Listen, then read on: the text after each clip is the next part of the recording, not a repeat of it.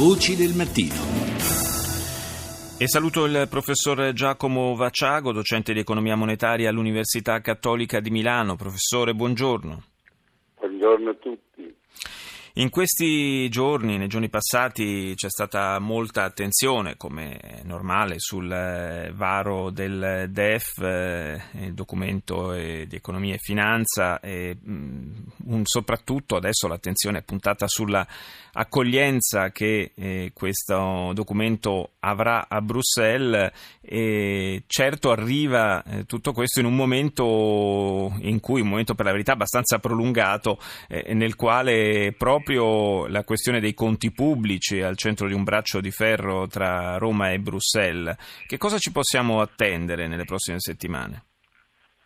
Beh, eh, anzitutto il momento della verità non è il DEF, il documento che il Consiglio dei Ministri ha approvato, ma è la legge di stabilità o come si chiamava una volta la legge finanziaria. Sì. Bruxelles inizierà il dibattito su quei numeri, sullo scenario finanziario più che sul quadro macro. Diciamo che il quadro macro di quest'anno che il governo ha deciso, ha approvato, la previsione di crescita è ragionevole, stiamo parlando dell'1%, non è un numero anche questo peraltro eh, no, non te lo regala nessuno perché abbiamo già visto un 2016 iniziare all'insegna dell'ottimismo e poi a metà anno il mondo peggiora e l'Italia non è che esce dal mondo, se il resto del mondo frena, noi freniamo anche noi. E abbiamo avuto una serie di shock, non ultimo uh, Brexit che animerà anche il dibattito nel 2017, una serie di shock a giugno-luglio che hanno determinato una brusca frenata nel nostro reddito. Siamo usciti dal secondo trimestre con crescita zero, noi francesi, eh, cioè stagnazione in sostanza. Quindi eh, ripartire è il primo degli obiettivi e per una volta io spero che questo obiettivo sia capito, che è di comune interesse anche degli altri paesi a Bruxelles. È un anno elettorale anche per la Germania, certo. il 2017, e arrivarci con l'economia che funziona è interesse anche della Merkel.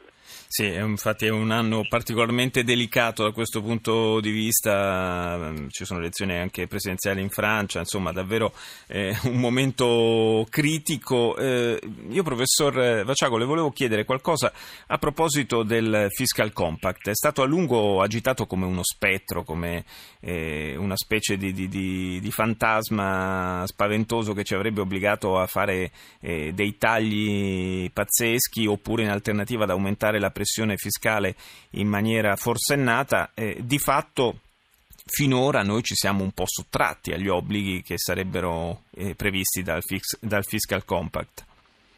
Beh, eh, intendiamoci, in un'Europa che funziona, la politica macroeconomica la fa Bruxelles nell'interesse di tutti, almeno dei 19 che condividono la moneta.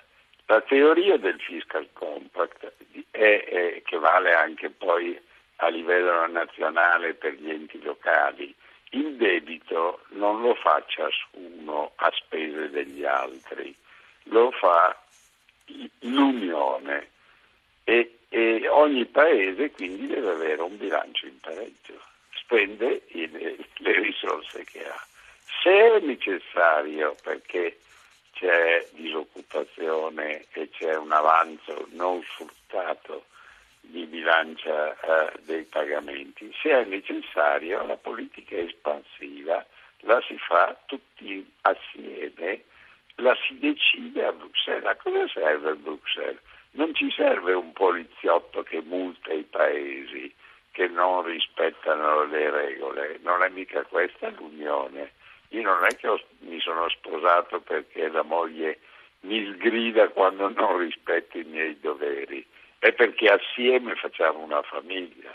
Allora, questa è la teoria dell'Unione. I nostri padri fondatori, Jacques Delors, indimenticato, do, autore del documento del rapporto Delors, che è un cattolico francese, mi, mi disse una volta Romano Prodi, quando dici cattolico francese intendi qualcosa di più che un cattolico normale.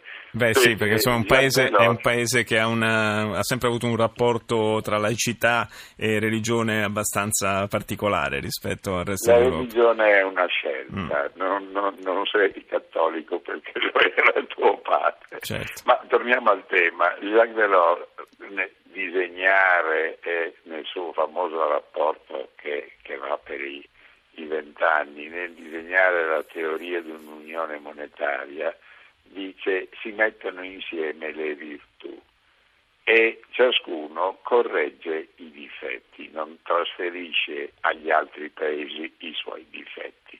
Ma se l'unione non funziona, ed è fatta dei difetti tedeschi più i difetti francesi più i difetti degli italiani è un dramma da una unione siffatta è meglio scappare e infatti eh, non attraia, attraiamo i migliori del mondo come dovevamo. Eh, eh, ci sono, e ci sono certamente delle, delle, sì, delle, forze abbastanza, eh, degli scossoni diciamo, che percorrono l'Unione Europea. Io le chiedo, professor Vacciago, ma eh, a questo punto il, eh, il, pareggio di bilancio, oltre a, venire, a slittare sempre in avanti nel tempo, non rischia di, di, di risultare davvero una chimera?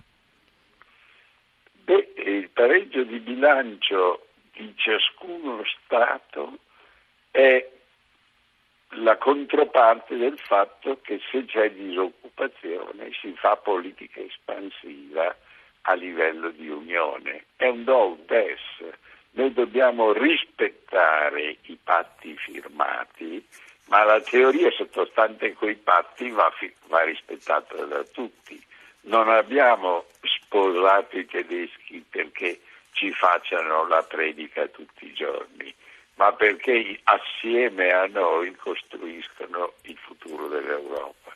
Quindi bisogna avere il coraggio a Bruxelles di ricordare i fondamentali di questa unione. Assieme discutiamo di deficit, poi vediamo a chi, a chi spetta farlo quest'anno ma il discorso deve essere onesto, in buona fede, franco, non furbetto, non furbesco, non eh, io prometto pareggio, poi tanto fa interesse anche ai tedeschi che un po' di deficit. Eh, infatti un pochino, un pochino, l'impressione che ci sia un po' di gioco delle parti. Grazie al professor Giacomo Vaciago, ringrazio Rita Pedizzi, Colomba San Palmieri con Francesca Librandi, Roberta Genuini e Maria Grazia Santo e Claudio Urbani, grazie al tecnico Alessandro Rosi, al regista Mauro Convertito. Linea al GR1, ci sentiamo domani.